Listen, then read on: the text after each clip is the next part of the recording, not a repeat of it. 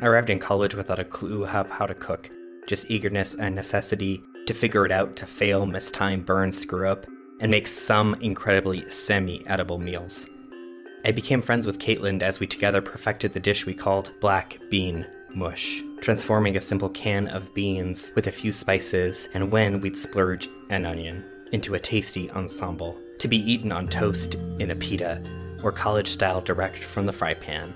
Those early memories of black bean mush, of friendships becoming real, I realize now the heart of cooking is transformation. The transformation of light into energy in plants and plankton alike to be consumed by us and other animals in the web of life we find ourselves entangled. For energy is never created nor destroyed, it is simply transformed. It's the transformation of groceries into meals, and those meals the site of more transformations still, of acquaintances into friends, and friends into family. The transformation of simple ingredients into nourishment for the body and the soul. That's why cooking is love, but not any love, a tough love, where things get burned and scorched, where you have to play with fire and notice the time it is on the clock of your heart. Because, like cooking, the very act of love changes everything.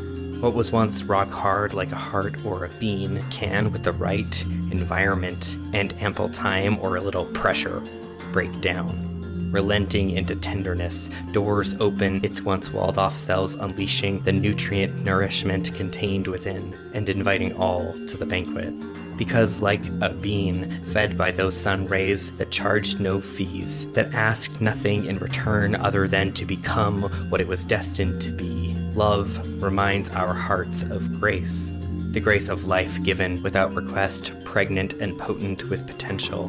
Like the grace of yeast that abounds in all places and nations, ready to be fed by hipsters, bakers, and yes, even religious educators, harnessing their abundance to give rise to hope, crusty on the outside but tender within. They say we couldn't survive on just flour and water, but mixed together and left to ferment, fired in ovens, results in bread. And unlike the flour of its pre transformed self, we could survive off bread just as we do survive off love.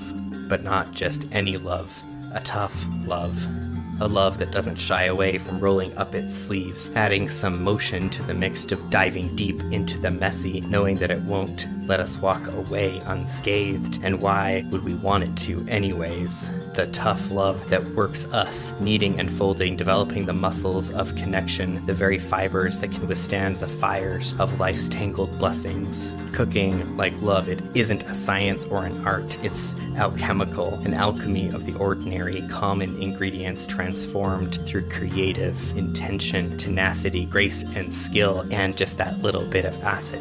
Don't forget the acid.